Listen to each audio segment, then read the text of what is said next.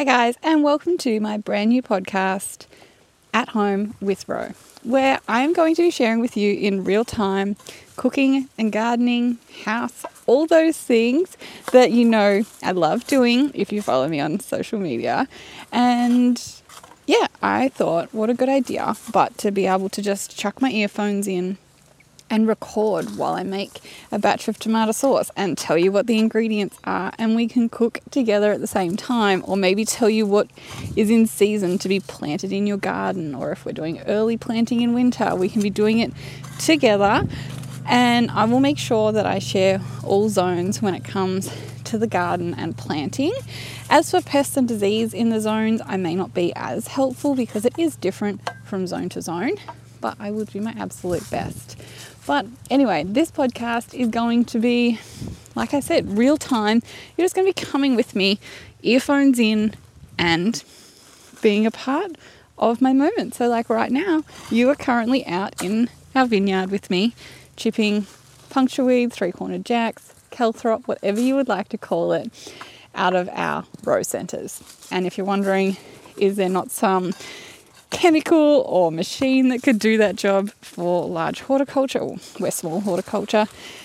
The answer is yes. Um, we could spray chemicals and kill it, but there's two reasons that we don't.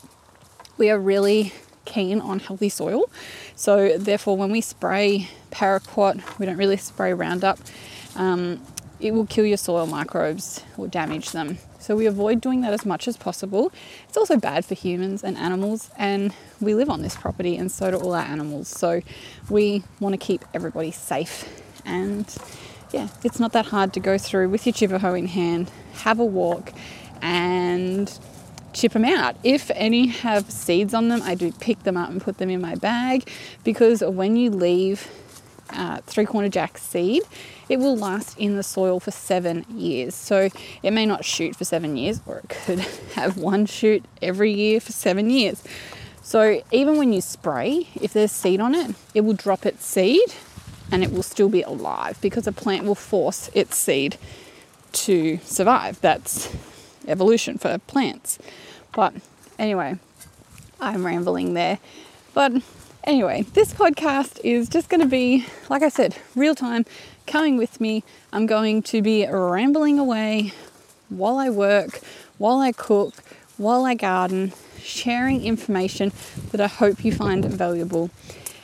And it's sort of come about because our lifestyle has completely changed in the last couple of years. We were both real hustlers. We worked really hard, uh, saved money, invested in machinery and posts and frames and wires and all the rest of it so that we could put in to fruition our next goal from being veggie farmers, which was sort of quite stressful work if we want to be dead honest and really busy and it always felt like we were gambling. So you never knew if you were actually going to make any money, but you always had to spend a lot of money. So we put into the next step, become dried fruit growers. So we now grow Sunmuscat for Sunbeam. In, I don't know whether it will be near or late future, we would like to sell some of our produce under our Smart Produce banner, which is how we used to sell our veggies. Um, but yeah, that just takes a little bit extra time. We will get there, I'm sure, because we would like to share our product as it's sustainably farmed. But anyway, what I was trying to say was that we've just really slowed down. So in 2020, when the whole world shut down, we bought a neighboring property, developed it, and then in 2021, we developed our home property. So now we have 28 acres of dried fruit, or dried grapes if you want to be more specific. And we chose to slow down as well, just enjoy our life more, stop being in such a hustle because we had worked hard to reach this point to be able to relax to have our hard work pay us back and make our life easier. And my ramble is about telling you that this podcast is coming about because I thought what a great way to share information while I'm doing things without it being a massive drain on my time. So when I'm creating Instagram posts for you on my Rowena underscore smart page, it takes time. I've got to remember to take a photo and then I want to write a caption that is valuable to you, not just a selfie with my veggies. So, and even when it is editing a recipe and those kinds of things, it just takes all this extra time. You've got to film it while you're doing it and then edit it and then type up your caption. So, for me, I'm thinking of a podcast is going to just be easier because I'm going to be able to just do it, upload it, and it's there for you to enjoy.